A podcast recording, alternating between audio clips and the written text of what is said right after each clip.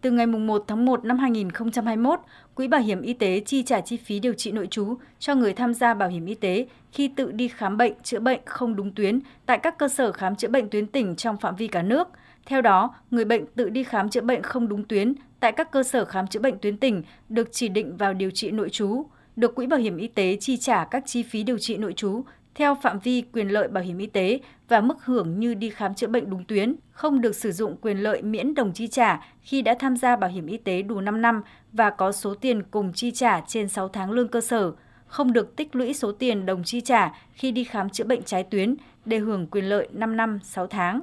Sau hơn một năm thực hiện chính sách thông tuyến bảo hiểm y tế nội trú tuyến tỉnh giai đoạn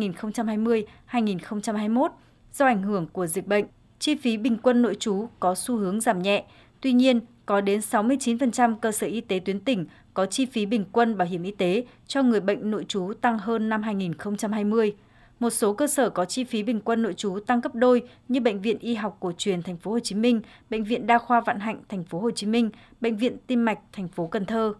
Với sự thuận lợi từ quy định thông tuyến tỉnh, tỷ lệ số người chữa bệnh nội trú trái tuyến của năm 2021 tại tuyến tỉnh của toàn quốc đã tăng hơn 73% so với năm 2020, trong khi số lượt nội trú trái tuyến tại tuyến trung ương giảm 25%. Ông Lê Văn Phúc, trưởng ban thực hiện chính sách bảo hiểm y tế, bảo hiểm xã hội Việt Nam cho biết. Mức độ gia tăng lượt nội trú trái tuyến trong tổng số lượt nội trú theo từng tuyến có cái sự à, gia tăng à, rất là cao, đặc biệt là tuyến tỉnh lên đến hơn 300%, đặc biệt là khu vực Trung Du và miền núi phía Bắc. Trong cái đại dịch Covid vừa rồi năm 21 thì khu vực Trung Du và miền núi phía Bắc không ảnh hưởng nhiều bởi dịch bệnh Covid, cho nên là cái tỷ lệ bệnh nhân và điều trị nội trú thông tuyến tỉnh rất là cao, đặc biệt một số địa phương như là Phú Thọ, Tuyên Quang, Yên Bái. Và có 20 cái mã bệnh nội trú trái tuyến thường gặp nhất đều có thể điều trị tại tuyến dưới được. Nhưng ờ, có cái chính sách thông tuyến tỉnh thì người ta lại đến thông tuyến tỉnh.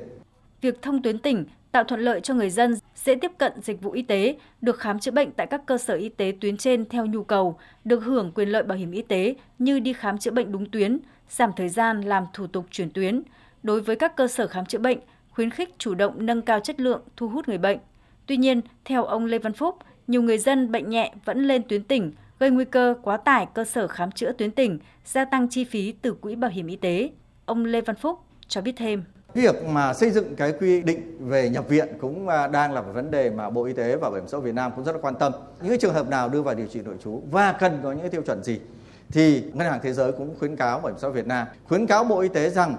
cái tỷ lệ bệnh nhân điều trị nội trú tại Việt Nam đang rất cao và đề nghị là phải xây dựng cái tiêu chí nhập viện như các nước.